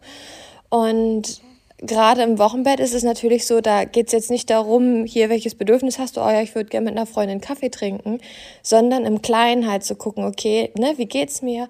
Und sich zu fragen, geht's mir gerade gut? Und wenn es vielleicht nicht ist, was würde mir vielleicht gerade gut tun? Und das sind dann auch so kleine Sachen wie, oh, ich, ne, ich merke gerade, ich habe Hunger. Oder oh, ähm, das habe ich dann zum Beispiel auch gemerkt, oh, ein Podcast könnte ich jetzt eigentlich super nebenbei hören, weil ich irgendwie gerade eh äh, liege. Oder ähm, ein Buch könnte ich lesen. Oder gestern zum Beispiel hatte ich, ähm, habe ich gemerkt, oh, raus, einfach mal die ersten paar Schritte rausgehen und so weiter und so fort. Oder einfach nur Wasser trinken. Das sind dann so die kleinen Sachen. Ich persönlich finde gerade im Familienalltag, aber auch generell ist es wahrscheinlich so, dass man ähm, auch so diese Grundbedürfnisse wie Essen, Trinken, Schlaf manchmal gar nicht mitbekommt, wie sie einem fehlen. Und wenn man da öfters mit sich eincheckt, vor allen Dingen, gerade wenn man darauf dann schon wieder achtet, auf diese Grundbedürfnisse, wenn die auch generell mehr gesättigt sind, auch dadurch zum Beispiel schon wieder deutlich mehr Leichtigkeit und Lebensfreude erlebt. Und deswegen ist das eines so der ersten Sachen, die mir im Wochenbett total helfen, aber die sich eben doch gleichzeitig wieder allgemein übertragen. Vor allen Dingen halt auch hier generell auf das Familienleben. Denn gerade wir Frauen, wir Mamis ähm, haben Das hat nicht jede Frau, aber ich würde mal schon behaupten, die meisten neigen dazu, dass man sich gerne aufopfert, dass man ja sein eigenes Glück vom Glück der anderen abhängig macht. Man möchte, dass die Kinder glücklich sind, man möchte, dass der Partner glücklich ist. Und das führt aber wiederum auch zur nächsten Krise, weil man kann sie gar nicht die ganze Zeit glücklich machen. Also unser Sohn, der sich jetzt auch in der Autonomiephase befindet, der hat halt auch immer mal wieder Wutanfälle. Und wenn ich da das Ziel hätte, dass der immer glücklich ist, da würde ich, da würde ich kaputt gehen, weil das schlichtweg nicht möglich ist. Hängt natürlich auch da wieder mit der ganzen Gehirnreife und so zusammen. Wird es auch demnächst bald einen Podcast zu geben weil es so unfassbar spannend ist und weil dieses Wissen so viel mehr Leichtigkeit bringt, weswegen man da gar nicht mehr den Druck hat, dass er nie wieder Wutanfälle hat, sondern man hat ein ganz anderes Verständnis dafür und kann dadurch auch leichter damit umgehen. Ähm, aber eben auch, dass man es nicht seinem Partner die ganze Zeit recht macht oder diese ganzen Rollen als Hausfrau, als Mutter und so weiter und so fort. Ähm, dafür ist es halt so, so hilfreich, ähm, bei sich zu bleiben und mit sich da immer wieder einzuchecken, weil ansonsten, ja, wenn es dir nicht gut geht, bist du als Mama, Frau der Mittelteil der Familie.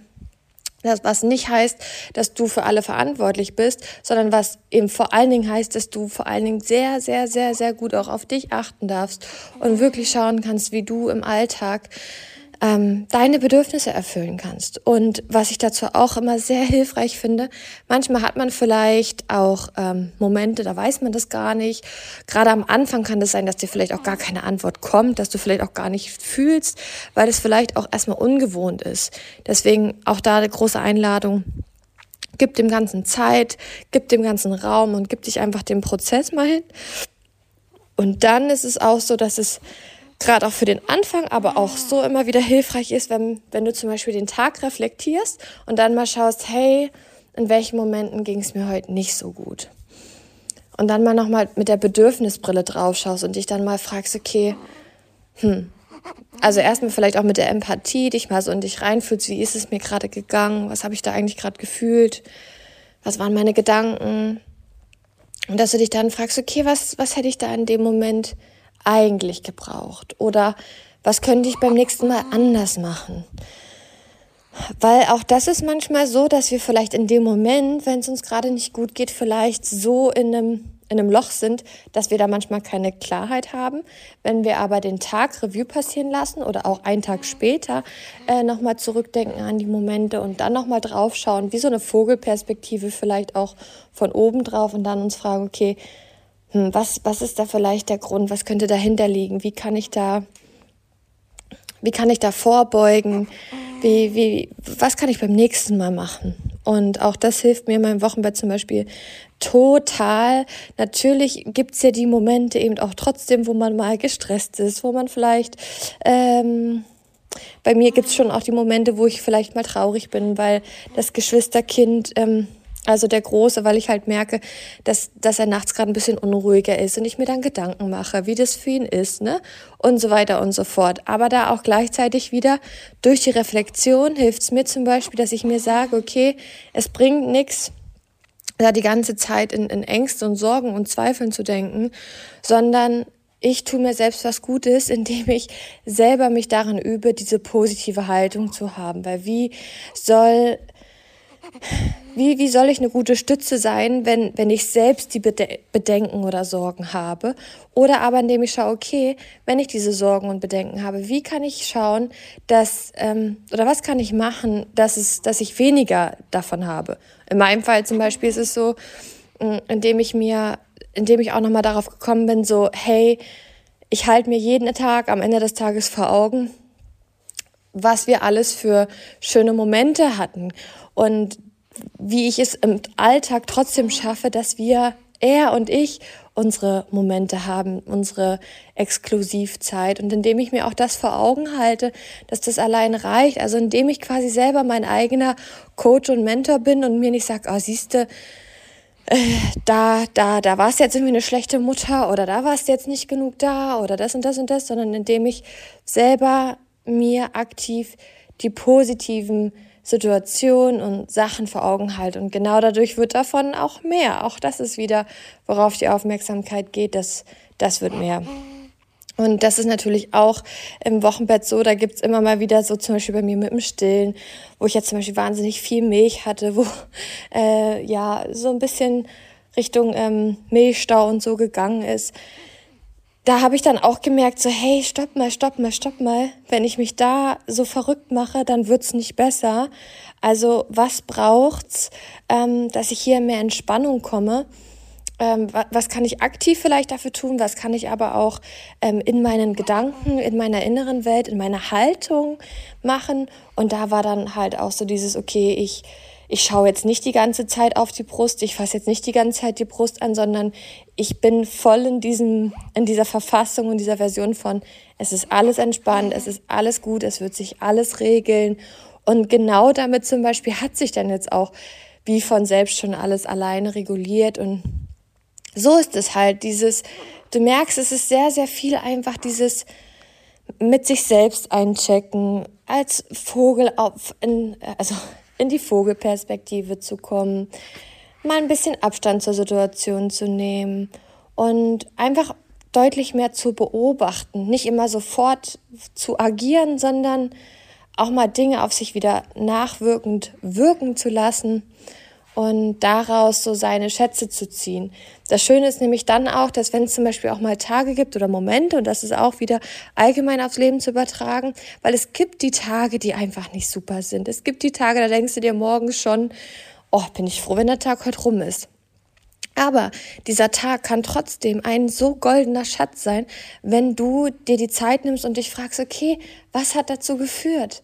Was kann ich dadurch über mich lernen? Was, was habe ich vielleicht nicht nur an dem Tag, sondern was ist vielleicht in letzter Zeit auf der Strecke geblieben? Manchmal ist es ja auch so, dass wir vielleicht an dem einen Tag, der total miserabel war oder wo es uns überhaupt nicht gut ging, nicht der Tag das Ding war, sondern weil wir vielleicht über mehrere Tage schon nicht mehr mit uns eingecheckt haben und schon wieder nur dabei waren, es allen anderen recht zu machen und nicht uns, weil ja, wir, wir unsere Bedürfnisse nicht erfüllt haben und dieser eine Tag, wo gerade vieles zusammenkommt, wir super schnell gereizt oder gestresst sind, dass einfach nur die Summe dieser Unzufriedenheiten sind, dieser letzten Tage, vielleicht Wochen oder Monate.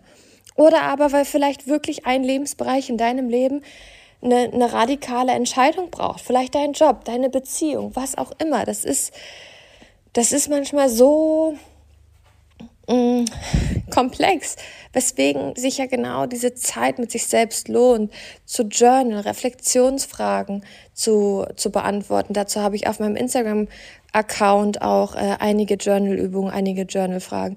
Das bringt so, so viel Klarheit und ich finde, Klarheit ist eines mit der größten Schlüssel, die zu mehr Leichtigkeit führen, weswegen ich glaube ich auch so eine Weiterbildungsbiene bin, die es einfach liebt, denn durch Wissen zum Beispiel, wie ich es vorhin schon gesagt habe, bei der Gehirnentwicklung von kleinen Kindern, das Nervensystem von Babys, unser Nervensystem im Erwachsenenalter, das innere Kind, all diese Sachen diese Klarheit oder auch die Klarheit über sich selbst durch Coaching, die Klarheit über sich selbst durch, durch Begleitung anderer, die einem wiederum ähm, passende Übungen, passende Techniken anwenden, anwenden, um mehr Klarheit über sich und seine Gefühle und seine Verhaltensweisen zu bekommen. Das bringt so, so viel mehr Leichtigkeit, weil man ganz oft einfach so, ja, mit Fragezeichen im Kopf wirklich diesen Mental Load dann halt auch hat und sich um immer wieder und immer wieder die Gedanken macht, wie wenn man einfach eine Antwort hat. Und die Antworten können wir für viele, viele Dinge aus uns selbst herausbekommen, indem wir uns, ich sag mal in Anführungsstrichen, die richtigen Fragen stellen. Die Frage ist ja, was ist die richtige Frage? Das ist tatsächlich muss ich sagen, etwas, was ich zum Beispiel jetzt durch Coaching gelernt habe, ähm, mir richtige oder gute Fragen zu stellen, ähm, die halt lösungsorientiert sind. Also das heißt, ne, wenn ich jetzt zum Beispiel einen schlechten Tag habe, dann ist natürlich eine lösungsorientierte Frage nicht, ähm, was, was war heute alles schlecht oder ne, was, was, was tat mir heute nicht gut, sondern vor allen Dingen in Kombination zu dem, dass ich das Bewusstsein darüber habe, okay, und warum, was, was glaube ich im ersten Augenblick, was dazu geführt hat, was kann ich beim nächsten Mal anders machen, was kann ich beim nächsten Mal besser machen, was würde ich mir selbst als beste Freundin zu der Situation raten oder zu dem Lebensbereich und so weiter und so fort. Aber ja, du siehst, es ist vor allen Dingen viel diese Verbindung mit sich selbst und diese Reflexion, die mir so wahnsinnig gut tut, ähm, womit ich mir selbst das größte Geschenk machen kann, um da ja, äh, im Kontakt mit mir zu bleiben und um da auch im Hier und Jetzt mich zu verankern. Wenn, wenn ich nämlich im Hier und Jetzt mir äh, die Intention aussetze für den Tag oder für, für ein Thema, wenn ich jetzt zum Beispiel was habe, wo ich merke, ne, oh, da mache ich mir zu sehr den Kopf, wie jetzt zum Beispiel bei mir mit der Brust, die, dass ich da so Bedenken hatte, dass ich einen Milchstau bekomme oder oder dann war das halt so mit dieser Klarheit, dass ich diese Klarheit hatte, okay, krass, diese Gedanken und diesen, dass ich mich halt so drauf versteife, das macht diesen Druck und das macht vielleicht auch den Druck in der Brust. Okay, ich lasse den los, ich, ich komme mehr in die Entspannung, ich komme mehr ins Vertrauen. Ähm, genau das hat dazu geführt, dass ich durch diese Reflexion am Ende des Tages mit dieser neuen Intention in den neuen Tag gestartet bin. Und ähm, das ist halt etwas, was was so unglaublich wohltuend ist und woran man eben auch sieht, dass dann auch jeder Tag wunderschön ist, weil du halt wie so die goldenen Nuggets einfach aus diesen schlechten Tagen mitnimmst und sie dir ganz, ganz viele Informationen für die weiteren schönen Tage liefern. Und das macht natürlich dann auch rückblickend das Wochenbett schön. Selbst wenn schlechte Tage dabei waren, aber du bist dankbar für die schlechten Tage, sage ich jetzt mal, oder für die unangenehmen Situationen, weil du ja dadurch wieder was gelernt hast, was dir in Zukunft wiederum hilft. Und schon hat es ja wieder eine ganz andere Bewertung und das hat in dir dann wiederum eine ganz andere Haltung und eine ganz andere Wahrnehmung. Dann, was mir auch äh, immer wieder gut tut, vor allen Dingen im Wochenbett, vor allen Dingen aber auch als Mami, ist der Austausch mit anderen Mamis. Ähm, ich hatte tatsächlich dann auch direkt ähm, ja beim, beim zweiten jetzt das Bedürfnis, dass ich den Kleinen abhebe. Das heißt, da ähm, tut man äh, die Babys auf, der Toilette, Waschbecken, Badewanne, wo auch immer man das machen möchte, abheben und dann können sie dort ihren Stuhlgang, ihren Urin ablassen hat den Grund, das wusste ich damals bei Matteo schon, dass Babys eigentlich sich grundsätzlich nicht dreckig machen wollen und eigentlich ähm, artgerecht ähm, dafür gemacht sind, es so frei rauszulassen und nicht in eine Windel, weswegen sie es vielleicht auch mal eher zurückhalten, was eben dann wiederum auch zu Koliken und so führen kann, also zu diesem Bauchweh, was ja unser Großer auch hatte. Äh, allerdings war ich halt damals überhaupt nicht bereit, ähm, ihn immer wieder abzuheben, weil ich auch noch viel zu viel Angst hatte, das Baby so zu tragen, weil es ja doch, das, das kann sein Köpfchen noch nicht halten und so. Allerdings habe ich es beim zweiten jetzt gemacht oder mache ich es immer mal wieder und dazu tat es mir zum Beispiel total gut. Da wusste ich von meiner Schwägerin, dass das äh, eine Freundin äh, bei zwei Kindern auch gemacht hat. Und da tat es mir zum Beispiel gut, mich auszutauschen, wie waren ihre Erfahrungen, wann hat sie es gemacht ähm, und so weiter und so fort. Ähm, und zum Beispiel auch ähm, zu anderen Sachen, als es, als es zum Beispiel jetzt auch mit der Brust und mit der Milch so war, habe ich mich mit anderen Mamis auch nochmal ausgetauscht, wo ich auch wusste, dass die ähm, früher eher viel Milch hatten und man kann natürlich auch dankbar sein für die Milch, gerade wenn man stillen möchte. Allerdings kann es natürlich auch wieder Herausforderungen mit sich bringen und das tut natürlich gut, mit Menschen drüber zu sprechen, die das vielleicht kennen und sich da so ein bisschen auszutauschen. Und das ist genau eben auch einfach so ein Tipp, sich auszutauschen. Auch da wieder, das kostet natürlich vielleicht den ein oder anderen Mut, sich verletzlich zu zeigen, ja, weil ich, ich zeige mich ja quasi als Mama, die ähm, vielleicht unsicher ist oder die vielleicht, ähm, ja, die, ne, die, die, die schildert, okay, nee, stillen läuft nicht perfekt, sondern ich habe da so ein bisschen meine Herausforderung. Natürlich kann es auch auf der einen Seite wieder Mut kosten, dass man eben irgendwas nicht kann. Aber genau das schafft halt wieder die Verbindung und genau das macht das Leben halt wieder so viel leichter, diesen Anspruch loszulassen, alles immer wissen zu müssen, alles immer können zu müssen. Und irgendwie sind wir ja auch dafür da, dass wir Menschen uns gegenseitig haben und dafür ist es ja auch so schön, dass wir dann voneinander, von unseren Erfahrungen profitieren können und uns da gegenseitig äh, unterstützen können. Ob es dann tatsächlich auch genau bei dem anderen dann die Hilfestellung ist, muss vielleicht gar nicht immer sein, aber zu sehen, hey, da gibt's auch jemanden, der die Erfahrung gemacht hat, tut so, so, so, so gut und auch das ist deswegen nicht nur im Wochenbett einfach schön, sich daran zu ermutigen und sich da auszutauschen mit den Mamis, die ähnliche Situationen haben oder ähnliche Gefühle. Es gibt ja auch Mamis, die haben im Wochenbett Depressionen Und all das darf sein. Und es ist natürlich für eine Frau, die das hat, einfach wohltun, wenn sie mit einer Frau spricht, die das auch hat, ja, weil die natürlich ganz anders mitfühlen kann, wie jemand, der das nicht hat. Und da einfach mutig zu sein, auch natürlich wieder im, im nicht nur im Wochenbett, sondern im, im realen Leben, sich, sich verletzlich zu zeigen und über solche Sachen zu sprechen. Da glaubt man manchmal gar nicht, wenn man sich nämlich mal selber verletzlich zeigt, was auf der anderen Seite nämlich dann auch an Verletzlichkeit kommt.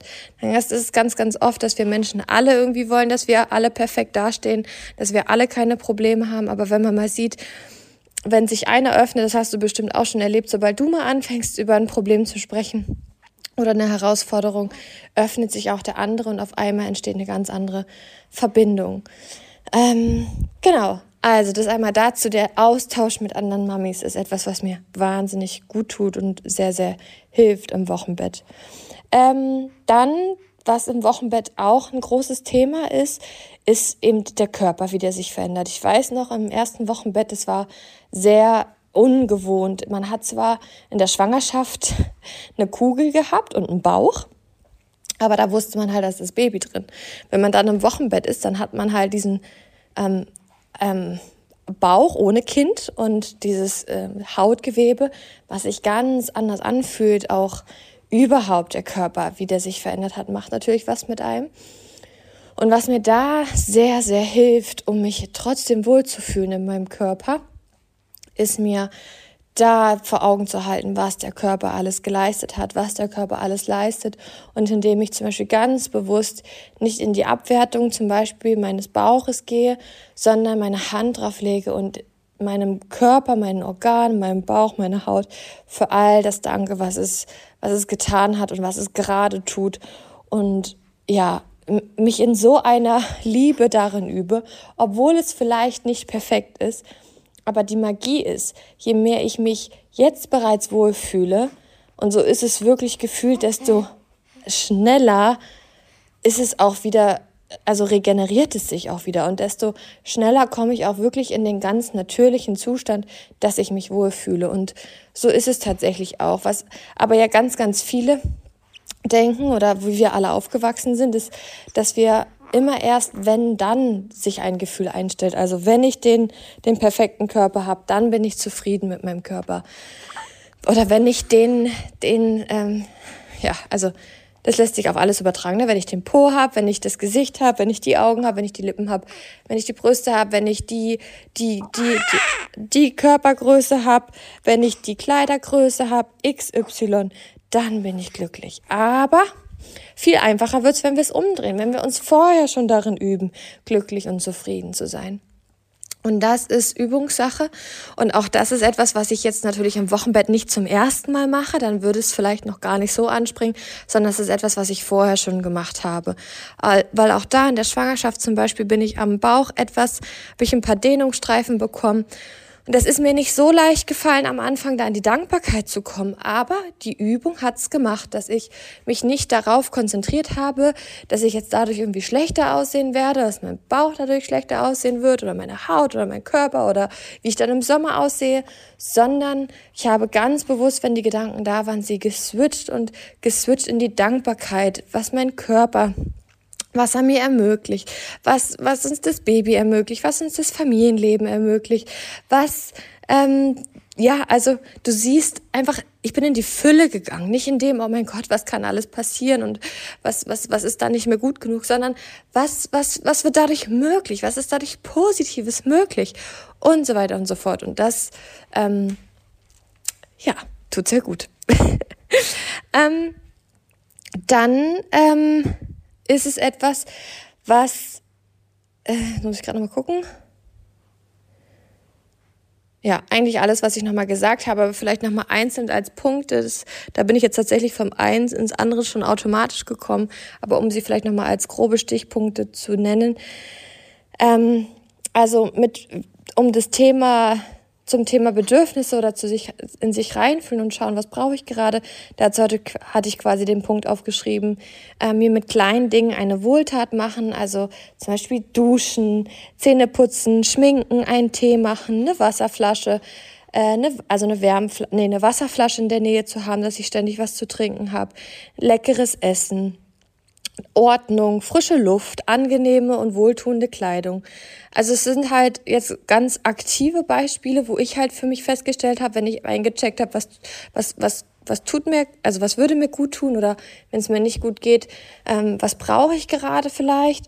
Und dann war es halt auch wirklich so, wenn ich zum Beispiel mich nachmittags oder weiß ich nicht, zu einer eher untypischen Zeit äh, nach Zähneputzen gesehen habe, dann habe ich halt Zähne geputzt oder wenn ich gemerkt habe, oh, ich würde irgendwie gern duschen und es war halt nicht, ich dusche sonst eigentlich eher morgens oder abends, aber es war halt vielleicht mitten am Tag, dann habe ich es halt da gemacht.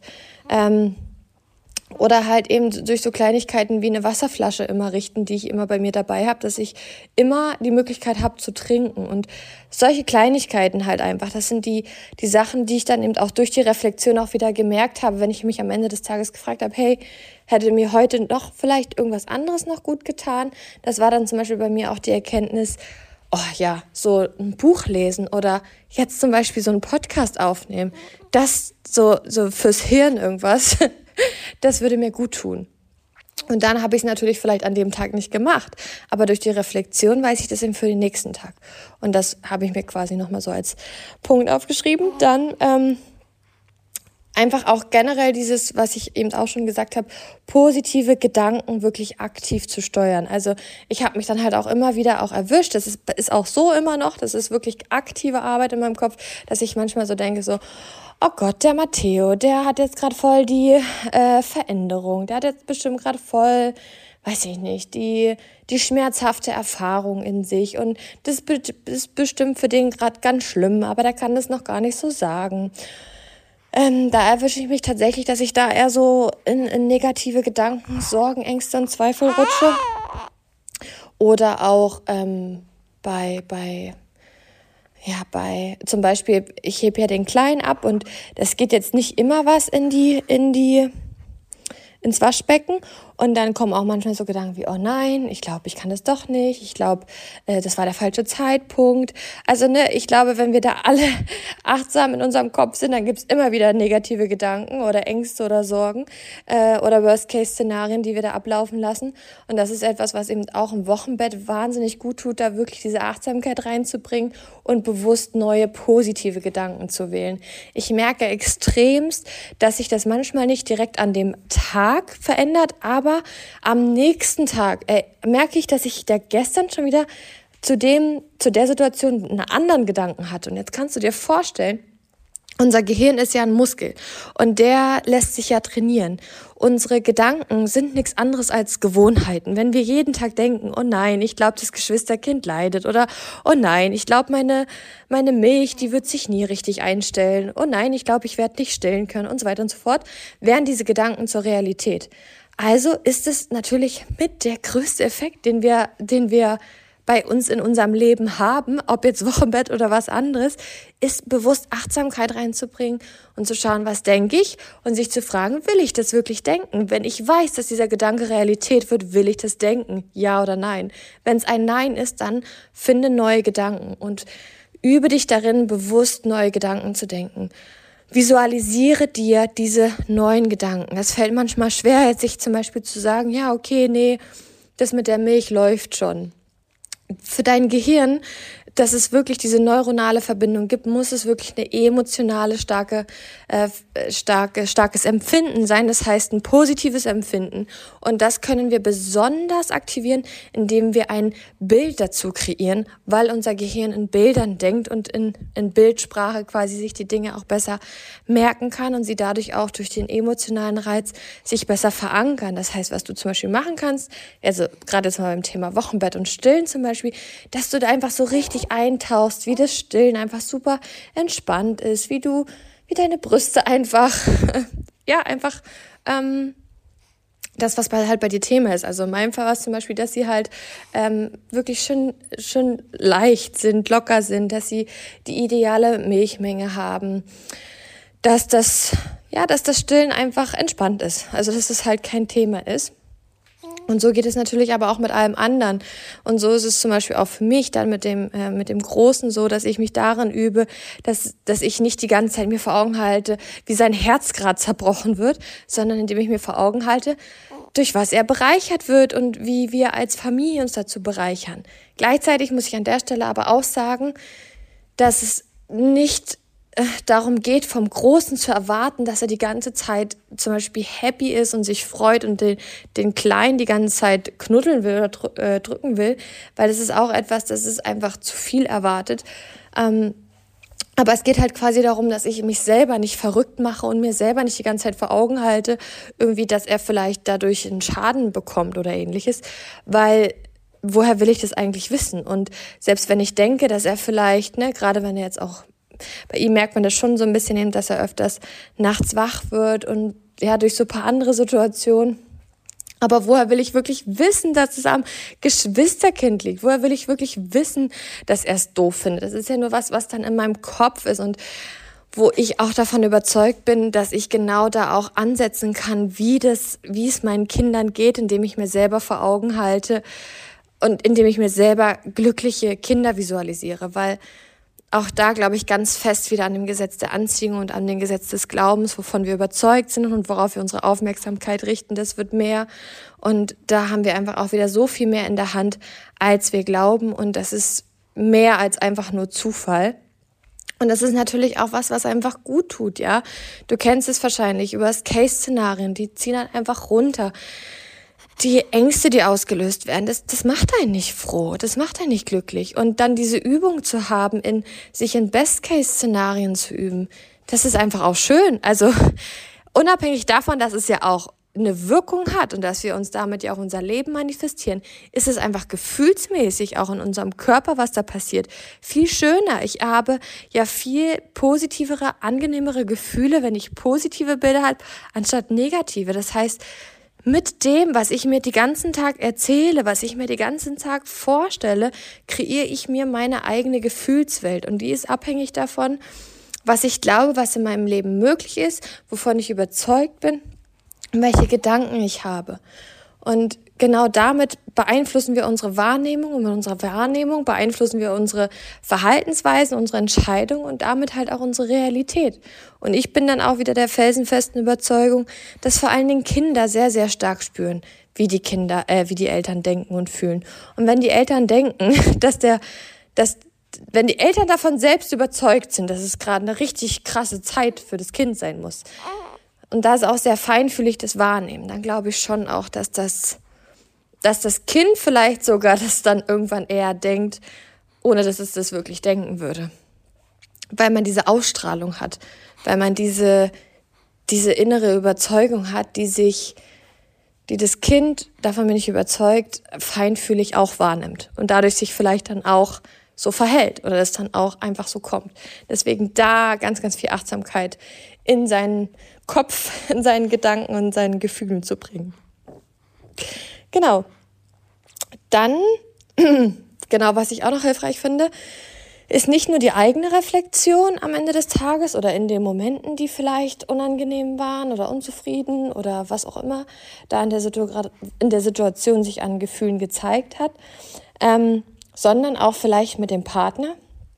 Auch das ist super hilfreich, gemeinsam zu überlegen, hey, die und die Situation, können wir da noch mal kurz drüber sprechen. Ähm, wie war das für dich? Ähm, wie ging es dir? Hast du eine Idee, wie wir das vielleicht beim nächsten Mal besser lösen können? Manchmal ist ja auch so, dass so Situationen, wenn sie vielleicht auch mal emotional sind, ähm, dass man da gar nicht so sprechen kann, wie wenn so eine Situation mal abgeklungen hat. Also das tut uns zum Beispiel im Wochenbett auch total gut. Wenn es gibt natürlich immer mal wieder Situationen, da wird es vielleicht mal ein bisschen stressiger, da ist mal ein bisschen ähm, keine Harmonie da, aber die Harmonie kann dann nämlich wieder entstehen indem man dann nämlich wieder in einem ruhigeren Moment mal auf die Situation draufschaut und dann nochmal drüber spricht. Ganz oft wird da zum Beispiel auch deutlich, dass da ganz oft Missverständnisse in der Situation waren. Nur weil man in dieser Situation gestresst, gereizt, äh, was auch immer war, konnte man das gar nicht so in Worte fassen, dass der andere den anderen auch wirklich so gut versteht. Und dadurch sind so Reflexionen auch gerade als Paar sehr, sehr hilfreich, weil genau dadurch kann man halt in Zukunft auch da wieder vorbeugen. Und somit haben also auch unangenehme Situationen wieder einen riesengroßen Schatz, weil man, wenn man sich daraus quasi wie so die Schlüssel zieht und wie so die Antworten dafür, was dazu geführt hat, kann man gleichzeitig auch schauen, okay, was kann man dann eben machen, dass es in Zukunft nicht dazu führt. Und das ist auch noch so das, was, was im Wochenbett gerade auch äh, als Familie, als Paar sehr, sehr gut tut, ähm, auch zur Situation einfach mal ein bisschen Abstand nimmt und dann, wenn sich das gelegt hat, einfach nochmal in Ruhe drüber zu sprechen. Und dann als aller, allerletzten Punkt, und dann komme ich auch schon zum Ende, holla die Waldfee, das war jetzt allerhand, ähm, ist sich bewusst vom Perfektionismus zu lösen. Und zwar, was mir aufgefallen ist, dass ich eben so angefangen habe zu denken, so, oh, das Stillen, das ist nicht perfekt. Oh, das ist nicht perfekt. Oh, das ist nicht perfekt. Also das habe ich natürlich nicht bewusst gedacht, dass das nicht perfekt ist, sondern ich habe gemerkt so, dass eine Unzufriedenheit sich immer dann einstellt, wenn ich eine Erwartung habe und es ist noch nicht so, wie ich es erwarte. Und wenn ich mich dann aber frage, was erwarte ich eigentlich, dann wird schnell deutlich, dass es ganz oft ein gewisser Perfektionismus ist. Und Perfektionismus ist halt eines der größten Blockaden für mehr Leichtigkeit und Lebensfreude.